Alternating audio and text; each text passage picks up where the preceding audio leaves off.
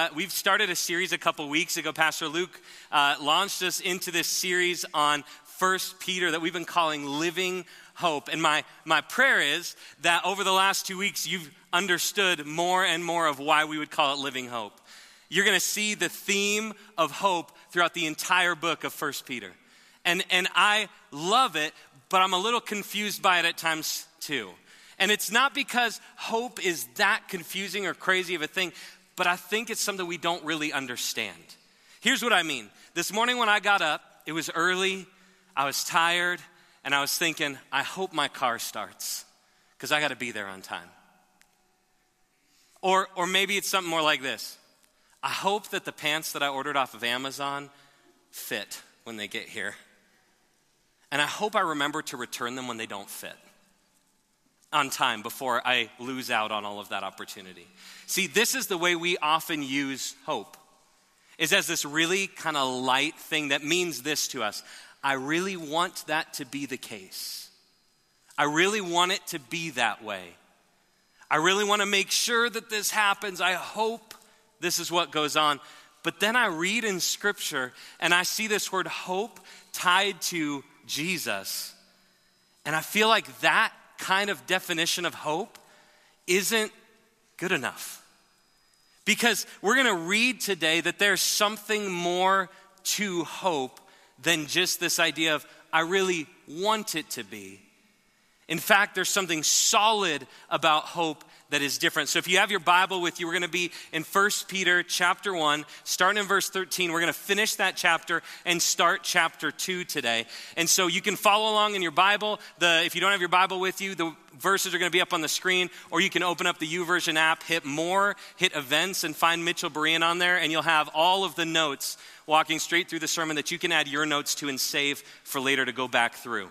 And I love that tool. I use it every week that I'm here because I want to remember what I'm learning and be able to grow in it. And so I would just encourage you, whatever method you want to use, follow along with us as we get into scripture. So 1 Peter 1 13. He says, therefore, I'm going to stop there. We're one word in, but this is important word. We always want to ask about therefore is what the therefore is there for, right?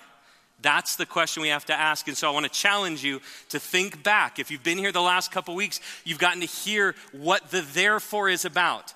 Because of everything that Peter has already written, we're going to do something we're going to respond in some way. And he's talking about the living hope that we have in Jesus. This is how he starts this whole letter off, talking about how God has sent his son who paid the price for us, for our sins, so that we could be restored in relationship with him that we were created for. And there is no other way but through him, and he has offered it freely to everyone. And all who believe can stand firm in that living hope. And because of that, preparing your minds for action and being sober minded, set your hope fully on the grace that will be brought to you at the revelation of Jesus Christ.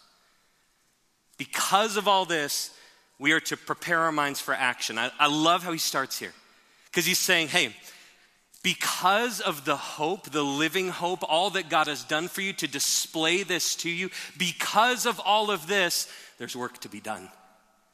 There's things that we have to do. There's a response that we need to make. There's a kind of living that we need to exemplify. If we are part of this living hope, we must share in the responsibility that is coming as one in that. Prepare your mind for action.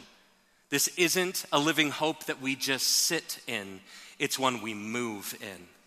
Prepare your minds for action and being sober minded. I don't know if modern Christianity understands very well what sober mindedness means. And here's why I think that's a problem for us is because we see two ends of the spectrum. One is this side that says, I read my Bible, I go to church, I do my devotions, I pray because it empowers me, it prepares me, it gives me all that I need so that I can live my best life in Christ. And it's about me. The other side of it, this is, this is the side, and I'll just say this, it's where we look at like what I'll call a false Christian optimism. And remember this, I am a diehard optimist. I love optimism. But there is a false side of this where I get so caught up on one end of the spectrum that I miss out on something that is important. And, and here's the thing the other end of the spectrum is where we dive into a false pessimism about being a Christian. My wife and I got to be part of a church for several years where we heard the same sermon every Sunday. It was the most encouraging sermon I ever heard. You know what it was? It is a real struggle to be a Christian. Literally, for years, every Sunday, that's what it came to. No matter what passage we were at, it always came back to it is a real struggle to be a Christian. It's not wrong. There is struggle, there is suffering in walking with Christ. Absolutely. But I was like, I think there's, I think there's another side of this too. And so our tendency is when we feel this of going, it's such a struggle, it's so hard, but then we hear, oh, but there's this great side of Christianity that you can walk in and it's all about you and it empowers you and prepares you and gets you ready for everything that you get to experience. We run to this a lot of times.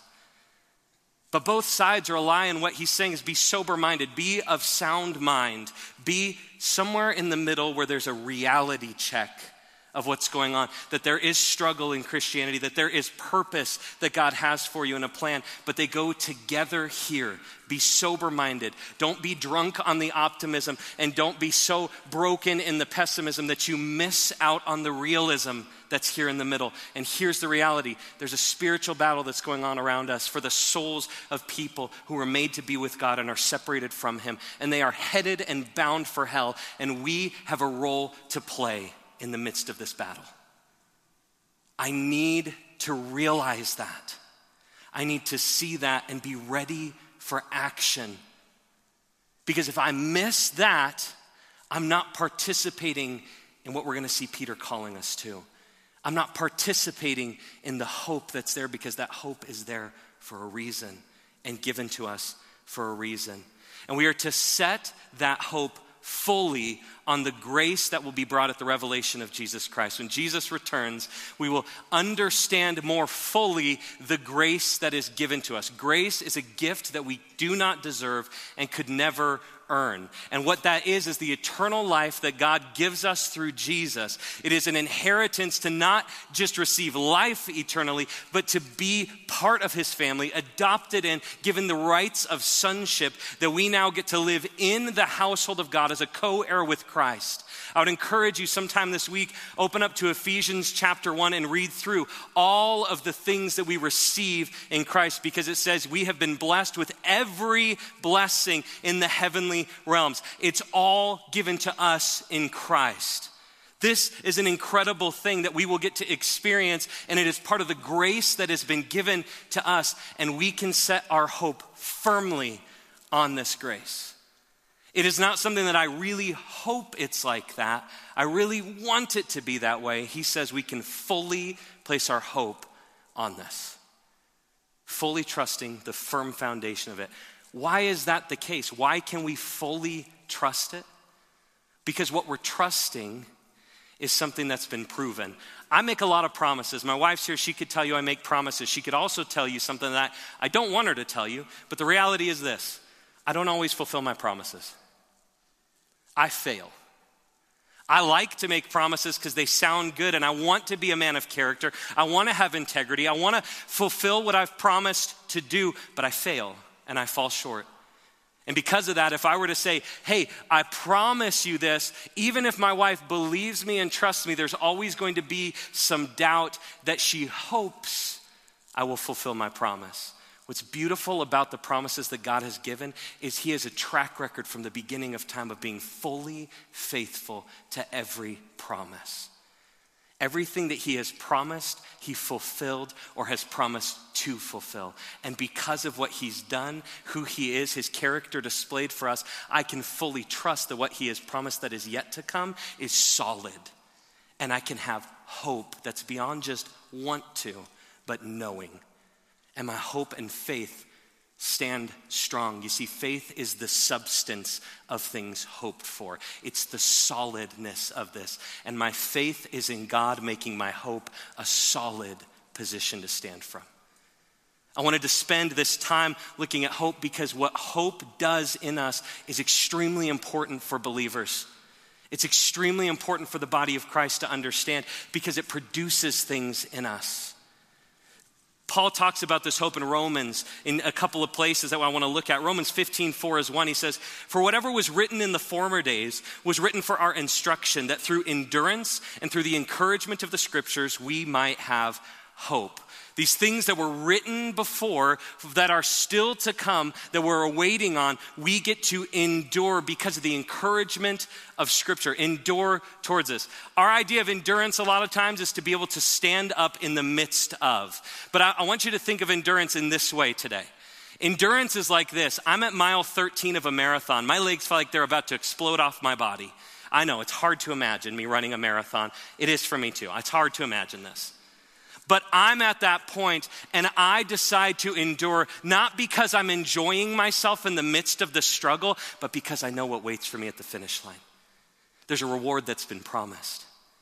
And the beauty of the race that we're running as believers is that the finish line is our King our Savior, waiting to say, Well done, my good and faithful servant. There's a judgment that we will stand before Him in, and it is not a judgment of condemnation, but one of reward. These are beautiful things that are hopes for us at the end of the race, and they make it worth enduring. And we see this truth because it's given to us and encouraged to us through Scripture, through how God's Word has laid it out clearly for us. And we are to hold to these things and be able to endure in hope. Because that's why He gave us these promises, that we would have hope and endure. Romans 8 24 through 25, Paul says, For in this hope we were saved. Now, hope that is seen is not hope, for who hopes for what he sees? But if we hope for what we do not see, we wait for it with patience. He's saying that hope is not what I already have received, my hope is in what I have promised still. So, when we're talking about what we hold on to already, a lot of us put our hopes in what we already have. That's not real hope. That's just holding on with joy in it, and it's a good thing. But he's talking about, and Peter's calling us to looking ahead to what is still promised. Because what I have does not always help me endure through to what I will receive. It's what I will receive that helps me push through and continue on the race. So I want to challenge you as we look in this idea of living hope through this whole series to remember how solid and true and foundational hope is to our faith. Because when we can stand and understand and live out this hope, it produces fruit in us. I want to go through four specific fruits I see Peter lay out here that, that are produced as the result of us walking in hope and his spirit working in us. The first fruit that we see hope produce here is it produces holiness. Hope produces holiness. 1 Peter 1 14 through 16. As obedient children, do not be conformed to the passions of your former ignorance, but as he who called you is holy, you also be holy in all your conduct. Since it is written, You shall be holy, for I am holy. The sense it is written part is a quote from Leviticus 11:44 where God is talking to his people Israel, the nation of Israel, his chosen people, and he says to them, "You're mine, you are to reflect me in this world. I am holy, therefore you must be holy." And Peter is repeating this to us saying, "You are his chosen people, his royal priesthood. You are part of his family. You are to reflect him here, and he is holy, therefore be holy." Okay, we understand the call to be holy, but do you really understand what it means to be holy? You may have heard this definition for holiness. It's the idea that it, you are set apart. That's what holy means, to be set apart. This is how we often like to translate this in, and apply it to our lives as we look and say, okay, I'm set apart. God has this very special purpose for me. I am so unique in how He's built me. I am fearfully and wonderfully made. This is absolutely true. And, and God has something special for me to do. And, and this is not wrong, but it's not the full picture. Here's the way we look at it. When I was growing up, my mom had this plate called the birthday plate.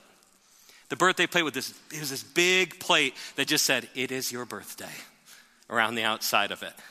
This was the most exciting plate in the world to have because it was set apart for one purpose. And on your birthday, you were set apart. You were special. You received this honor. This is the way we like to look at it, but I want to challenge you on this that this is not the full picture of holiness, specifically and especially within the body of Christ. Because this call is not to you as an individual alone. We are his chosen people. We are to be holy. Think of it this way I have a plate that when I go home for lunch and I want to eat something quickly that I'm going to throw in the microwave, I have plates that I'll pull out and I'll use these plates. They're plastic, they're simple, they're microwave safe, and I'm going to throw them out there. But if my in laws are coming over and I'm preparing a dinner for them, I'm not setting out my microwave plates. I'm getting out the set of nicer dishes so I can get the table looking nice because there's a different purpose for those, but they come in a set for a purpose to be used. This is the picture of the body of Christ being set apart for us.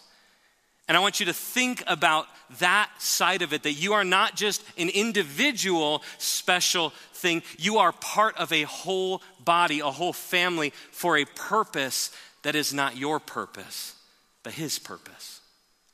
For Him to use in the way that He sees fit, that brings Him the most glory.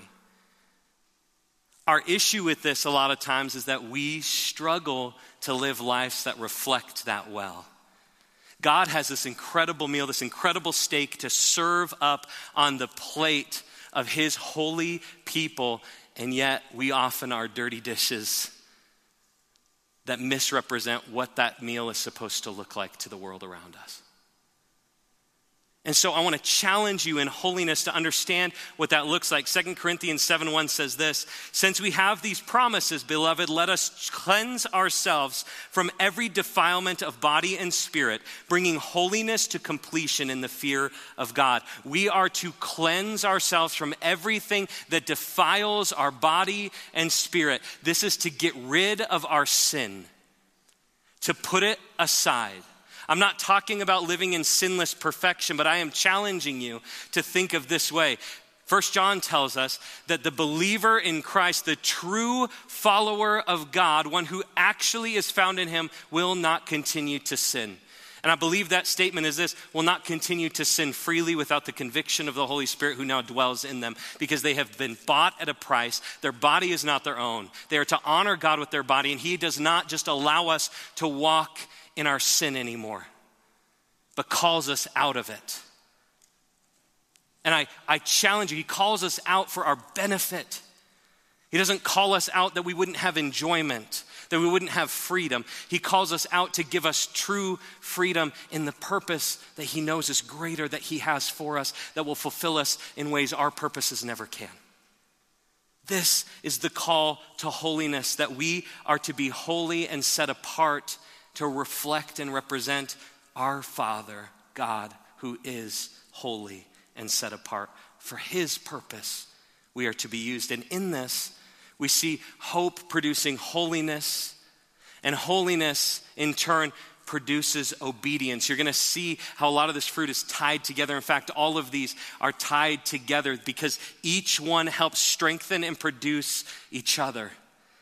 And I, I love that obedience is in here. We're going to see in 1 Peter 1 17 through 18 where it's at. And if you call on him as Father, who judges impartially according to each one's deeds, conduct yourself with fear throughout the time of your exile, knowing that you were ransomed from the futile ways inherited from your forefathers, not with perishable things such as silver or gold. We're going to talk in just a second about that ransomed thing and, and what we were ransomed by because it continues into the next section. But I want you to see the beginning of this verses here. And if you call on him as Father, you may not have seen the word obedience here, and that's because Peter set up the theme of these verses just a couple verses before, where he says, So, as obedient children. If we're calling him Father, we're calling ourselves his children, and we are to be obedient to him. It says, Conduct yourselves with fear through the time of your exile. What does it mean through the time of our exile? I didn't know we were in exile. Here's, here's the reality if we have our faith in Jesus, God has brought us into his family, his kingdom. We have a new citizenship, and we don't carry dual citizenship. Our citizenship in the world is gone. We are now citizens of heaven, but guess what? We're still here. I'm in exile. I am apart from and cannot get to the kingdom that is my home right now, but I am called to live and conduct myself in a way that reflects the values and purposes of that kingdom, not this one anymore. And in order to do that, I have to walk in obedience to the commands of that king. Not out of fear of punishment. This is our problem a lot of times is we have this view of fathers that they are not always good and loving. Many of you have struggled through times with a father who was more abusive and more aggressive with punishment over things whether you obeyed or not. And it's caused you to have a skewed view of God as a good, loving father. But here's a reality a loving father disciplines his children. Hebrews tells us that God only disciplines those he loves and calls his own children. And so, even being disciplined by God is him marking us and calling us and declaring us as his own children. He has brought us in, and this is his declaration of that. And it is an expression of his love, not to punish, but to guide us back into what fullness of life really looks like with him. The best possible thing for us. And this is what God desires. And we are to live in fear. Well, what does that mean, fear? I think about my kids. My kids, they fear me a little bit. And, and there's good and bad to that. As a dad, it's kind of weird sometimes when your kids seem like they fear you. But here's what I love about it is that my kids don't fear that I'm going to hurt them. They don't fear that I'm going to attack them or punish them in this wrong way. My kids fear the idea that they're going to do something disobedient against me that misrepresents and dishonors me and how I'm going to respond to that.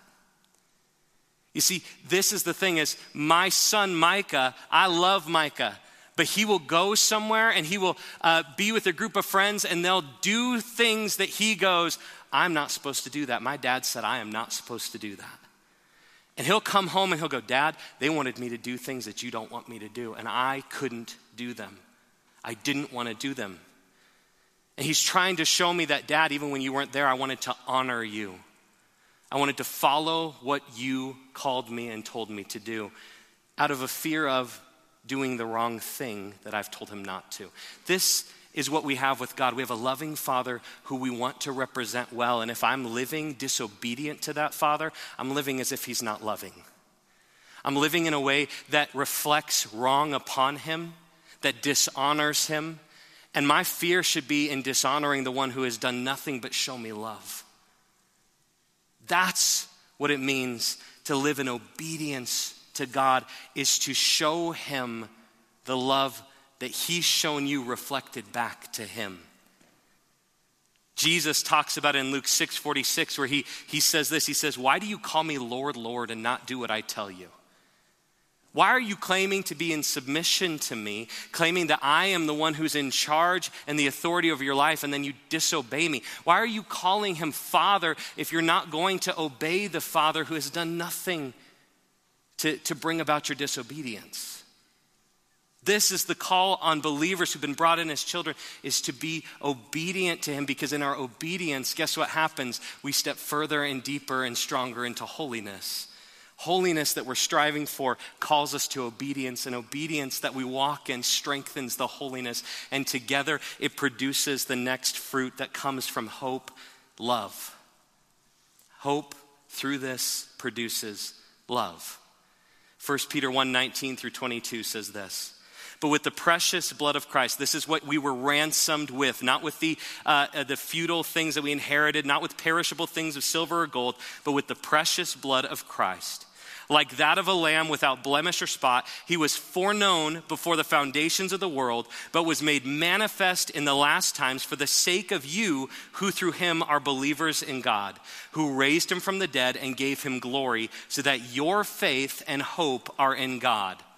Having purified your souls by your obedience to the truth, for a sincere brotherly love, love one another earnestly from a pure heart. There's two specific sides to the love that is produced within us that we see laid out here.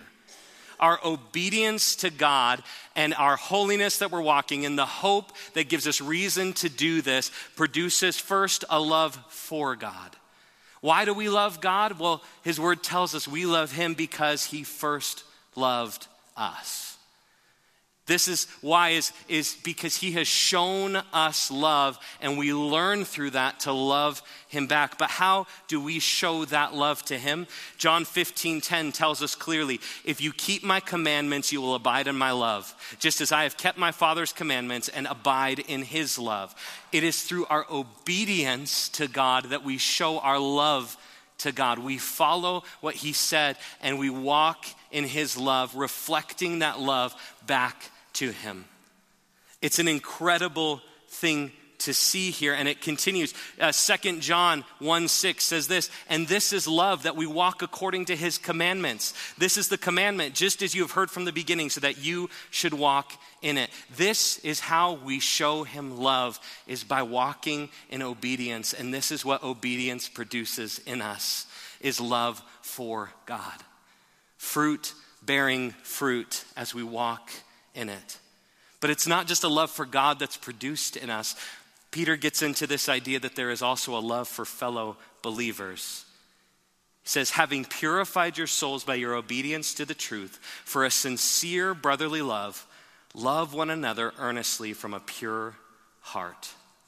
As our obedience purifies us, as we walk into holiness through obedience, we are to love one another. And he, the first love that he says is a brotherly love, a phileo love. It's where we get Philadelphia from, the city of brotherly love. It's this idea of love that is based in the fact that I have likeness with you. I have, I'm one of five kids in my family, and I have likeness with them. We're from the same place. We have we even look like each other quite a bit. We sound like each other. I got to spend some time with my younger brother John this week and the whole time we were together, people kept coming to us saying, "You guys are the same person." Because we look alike, we sound alike. Coming around a corner, you wouldn't know which one of us is talking. And, and it's fun to have that. And I love my brother, and there's a likeness that's there. But I want you to understand something. This is a call to us as believers. We have likeness amongst each other because of what Jesus has done. In Christ, we are now one family and have likeness that is His that He brings into us. We are made in His image. We are to see each other in that, that we are to walk in love of each other. Here's something else to understand about phileo love, though brotherly love. It can be displayed anywhere in the world by anyone. This is common love. This is a kind of love that is not unique to believers. And, and so it's interesting because I look at this and I say, I'm supposed to have this solid hope that is different than anything else in the world. I'm supposed to walk in obedience and holiness that sets me apart from the way the world is. But I'm supposed to love just like the world does? That sounds weird. And, and here's the thing there is a beauty to that love, but Peter doesn't stop there. He says you're called to brotherly love, comma, so love one another. This second love that he uses goes from phileo love to agape love. And agape love is different. Agape love is the love that's used when, when uh, in First John, John writes, This is those who know God know love because God is love. This kind of love. This is the same love that says, For God so loved the world. Agape love, you may have a definition of it that says something like this unconditional love. And there is truth to that. It is unconditional, but it goes a step further, and we see it played out here, especially in the call to have it for one another. It's not just unconditional love, it's sacrificial love. I will unconditionally sacrifice of myself for the sake of those who I love around me. I will give up of myself. I will consider them to be of more importance, more value than me for their sake and for His glory.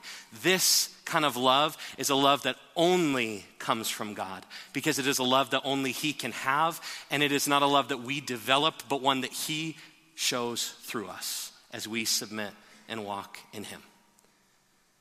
But this is the love that we are called to have. We love each other because we're in likeness to each other, and we love each other out of a choice to sacrifice of myself, my opinions, my feelings, my desires, my purposes for His purposes for you. That is the love that is developed through hope.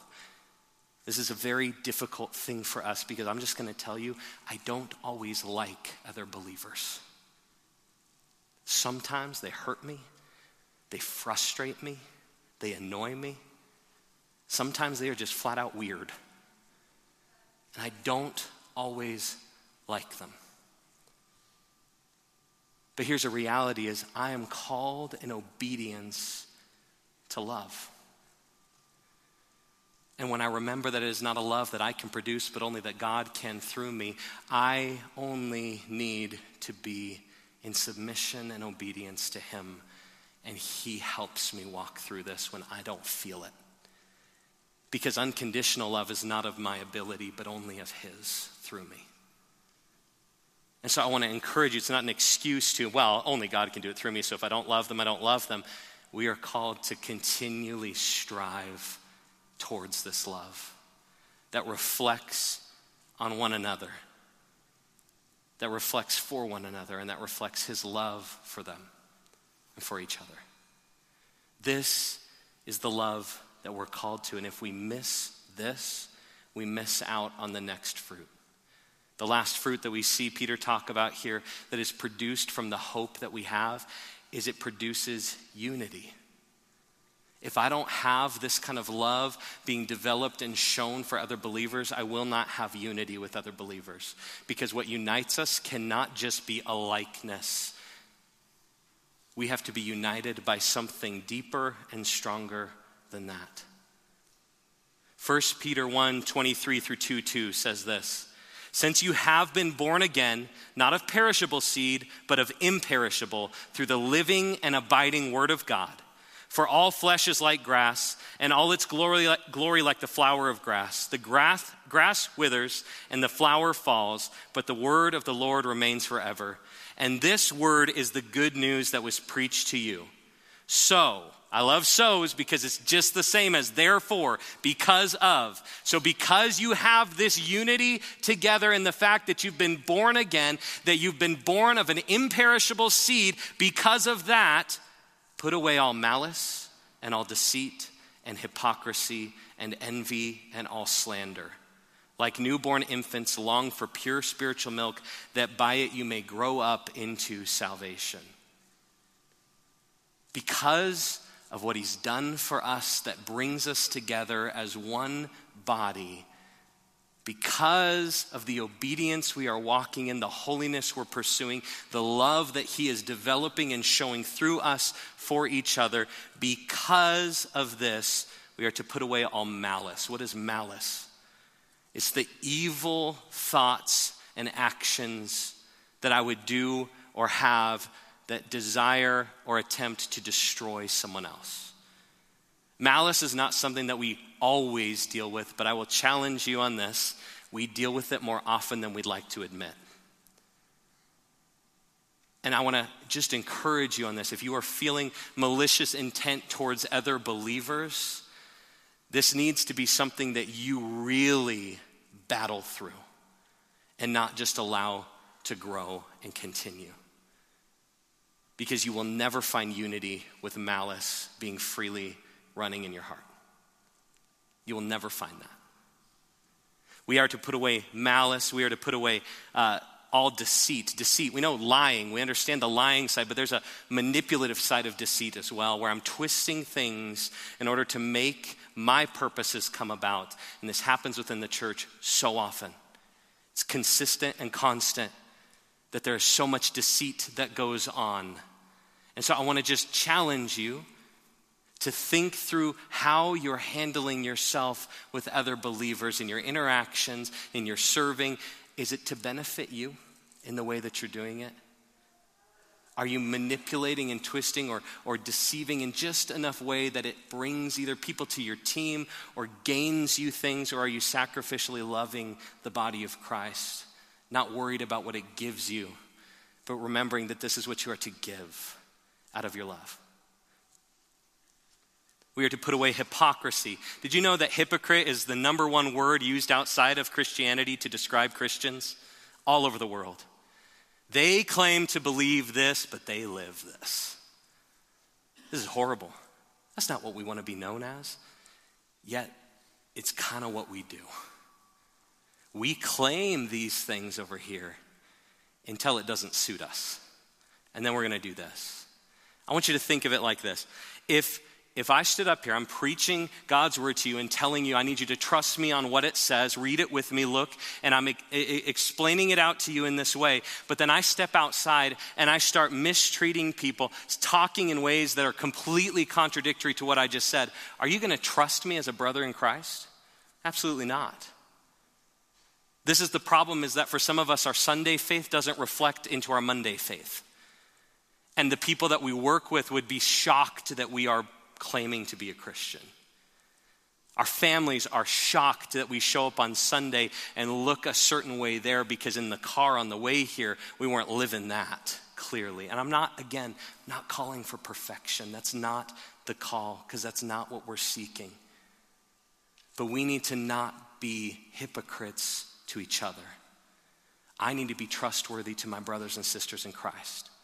That means if I claim to believe what his word says, I need to follow what his word says and admit when I've failed to do so and it's caused hurt or pain or struggle for other believers.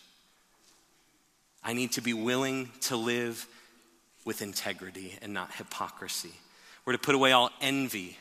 Envy, we understand. It's that jealousy that drives us where I have somebody has something that I want and I grow in a bitterness a hatred even towards them because I want it and know I don't get it. We're not to have this. This isn't the way that we're supposed to be driven as believers to one another. This next one says, and all slander. You know why I think this is the toughest one for any believer to deal with? It's because this is the sin that I think in the church feels the best. You know why?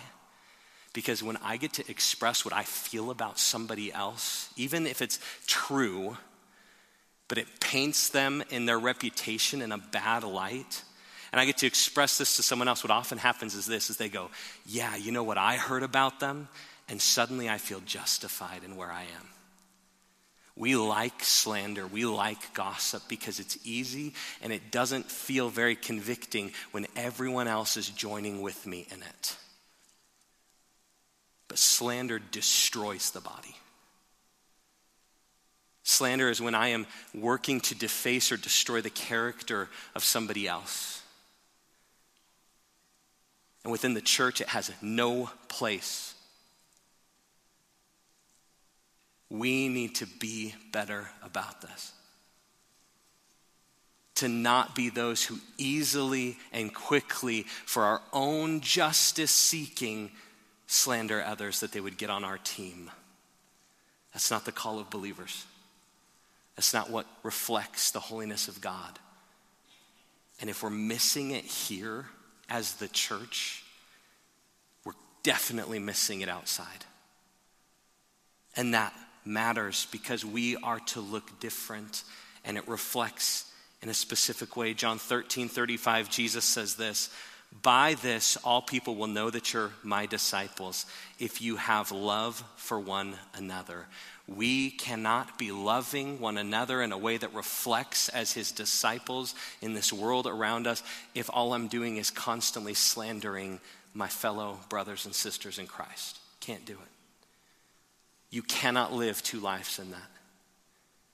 It is one or the other. And again, I'm going to say this even if what you're sharing is true, you are not to share it. Because it doesn't matter if it's true. If it's slander, that's not what you're called to. If you have an issue with somebody, don't go talk to somebody else about it. Go talk to them about it out of love and to pursue unity because this is to be our response. Ephesians 4 1 through 3 says this I, therefore, a prisoner for the Lord, urge you to walk in a manner worthy of the calling to which you've been called, with all humility and gentleness, with patience, bearing with one another in love, eager to maintain the unity of the Spirit and the bond of peace. Eager to maintain unity.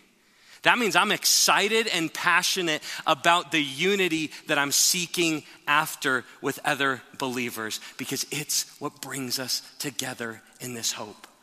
And I will eagerly pursue this, which means I'm going to have to give up what would feel good.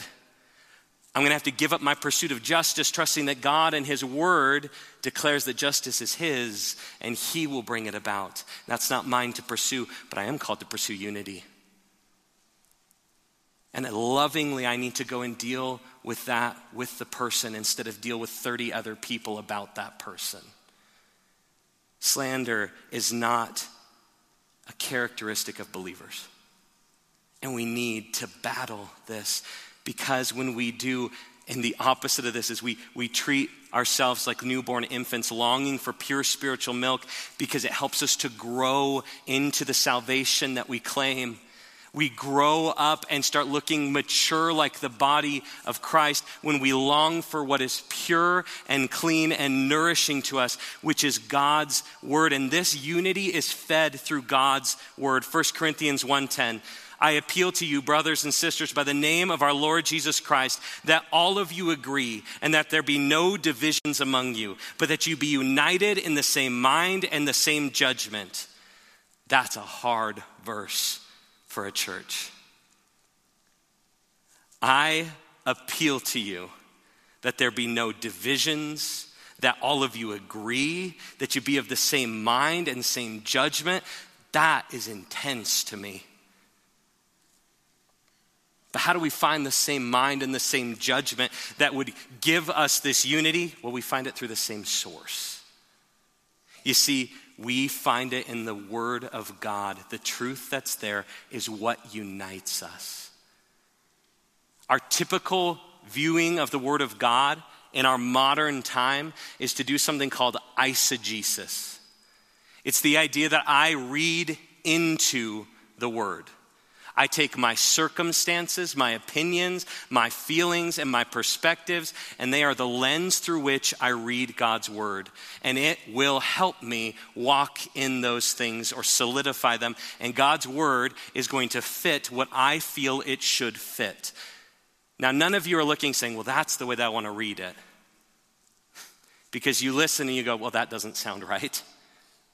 Because it's not, but it's typical. Bible studies typically ask this question. It's not a bad question, but I don't know if it's the right question. This is the question we ask. So, you read our passage this week. What did it mean to you personally? What did you feel reading that? What did you get out of that? It's not a bad question when we understand that it is not there. Scripture is not written that I would get what I want out of it. You see, we're called not to eisegesis, which is about me, to exegesis. Instead of to read into, exegesis means to read out of. It means I will take God's word, and through that lens, I will view my opinions, my perspectives, my feelings, my circumstances, and I will allow His word to speak into how I am to respond in all of them. This is the call of believers. And when we long for pure spiritual milk, God's word to be our source of nourishment that sets us up to walk in what He's called us to, it changes our response and it changes our ability to be of the same mind and judgment for unity. It is not always easy, but it is what we're called to. And we are to eagerly pursue this. The only way we do it is by going back to God's word. And instead of asking, What did it mean to you? we ask, What did it say? What does it mean? Because it's not to me, it has purpose and meaning for each and every one of us. But its main purpose is always going to unite us. It means that the Bible's interpretation doesn't change from person to person, opinion to opinion, circumstance to circumstance. It is solid. And it is to change our opinions, circumstances, and feelings, to be aligned together and aligned with God's heart. When we can grasp hold of all of this, we can walk together in unity, in obedience, in love pursuing holiness because of the hope that we have in Christ. But as we wrap this passage up, here's something that really is important. All of this only matters for believers. It only matters and applies for believers. There is zero point in pursuing holiness, in, in walking in obedience to what God's word says, in trying to seek unity with other with, with people in church and, and trying to love other people apart from God. Because it doesn't happen. And there's no purpose there. 1 Peter 2 3 tells us this. If, again, if, this has to do with everything that's been read, all of this only matters if indeed you've tasted that the Lord is good. I love this verse. We live in a world that tells us that the Lord is a bitter taste because he wants to confine you. He wants to trap you. He wants to hold you back from the experiences that would be so good for you. He wants to destroy things that, that you should be pursuing and building up. And this is the lie that so many of us believe. I spent 14 years walking in a sinful pattern, seeking out things from the world that it told me I would be fulfilled by. That it told me I would find fullness and freedom in. And you know what I learned is that every step I took into it was like adding another chain to my imprisonment. Because what the world is telling us about God is a lie. I then have tasted and seen that the Lord is good. And when I took the risk of boldly approaching God and confessing my sin and trusting that as His word says, He would forgive and cleanse me of my unrighteousness, when I came freely to Him through Jesus, I found true freedom, not a confining cell. I found hope, not just a want. I found joy that is lasting. I have found peace that is beyond my understanding, and it is all through Christ. If you're here today and you have not yet tasted and seen that the Lord is good, I want to invite you to do that today. By simply putting your faith in Jesus Christ, who died in your place, paying the price that you owed for your sins, who God raised from the dead and has now offered you new life that is eternal through. If you're here and you have not done that, I don't want you to leave without getting your questions answered. In room 103 out here, just out these doors, there's going to be some people that are there that would love to talk to you and answer these questions. I'm going to be out in the lobby. I would love to talk to you about this. This is the most important thing for you. And if you're here and going, I feel like God really wants me to do this, I want you to respond to Him. Don't ignore it. Don't put it off. I'll just tell you if you wait 20 minutes, the lines at the restaurant will be shorter. So get your questions answered before you go. Don't let anything stop you from finding out the truth that the Lord is good. For those of you that are believers here who have already put your faith in Christ, we have an opportunity today to stand in unity. God gave the church ordinances of baptism that brings us in and communion that we stand together in remembrance of what Jesus has done. But I want to challenge you before we take communion today to understand something. This is not an individual act. It is an act of unity that the whole body is called to together in participation, unified under the fact that Christ has died, his blood was shed, his body was broken for us, and we will stand in remembrance to represent that. If you're here today and you're finding that you have things that are stopping you from unity with your brothers and sisters in Christ, as you come to take communion, I ask that you leave those things before you partake in unity put those things aside and be willing to walk in the truth that is reflected in what He's done for you and to live a life that reflects that truth back to your brothers and sisters in Christ. If you're here and realizing that you have malice and bitterness and anger and hatred towards other believers that are here with you, before you come and participate in a, a act of unity with them, go and resolve with them. Don't come to worship God at His altar with bitterness and hatred for, towards your brothers and sisters in your heart. If we're going to stand unified in this ordinance, let's stand unified. So I challenge you before you just come and take communion, really process through where you're at and what you need to do to become one who reflects what God's word has called you to. Not perfection, but an understanding and a willingness to walk in sacrificial love giving up myself, my way, my opinions, my feelings, my perspectives for the sake of unity with my brothers and sisters who I want to love as Christ loves me. Communion is a great opportunity for unity. And I'm excited to celebrate that with you, to remember that. 1 Corinthians 11 23 through 26. For I received from the Lord what I also delivered to you that the Lord Jesus, on the night when he was betrayed, took bread. And when he had given thanks, he broke it and said, This is my body, which is for you. Do this in remembrance of me. In the same way, he also took the cup after supper, saying, This cup is the new covenant in my blood. Do this as often as you drink it in remembrance of me. For as often as you eat this bread and drink this cup, you proclaim the Lord's death until he comes. This is our opportunity to proclaim what he has done together in unity as his body, worshiping and remembering him, giving him the honor and glory he deserves.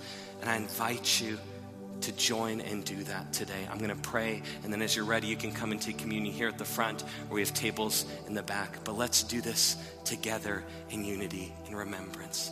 God, we thank you for who you are, for what you've done, for giving us your word that challenges us, that calls us, God, to growth, that calls us to something deeper, that calls us to not live as people of the world, but as your body. God, would you help us to live set apart lives?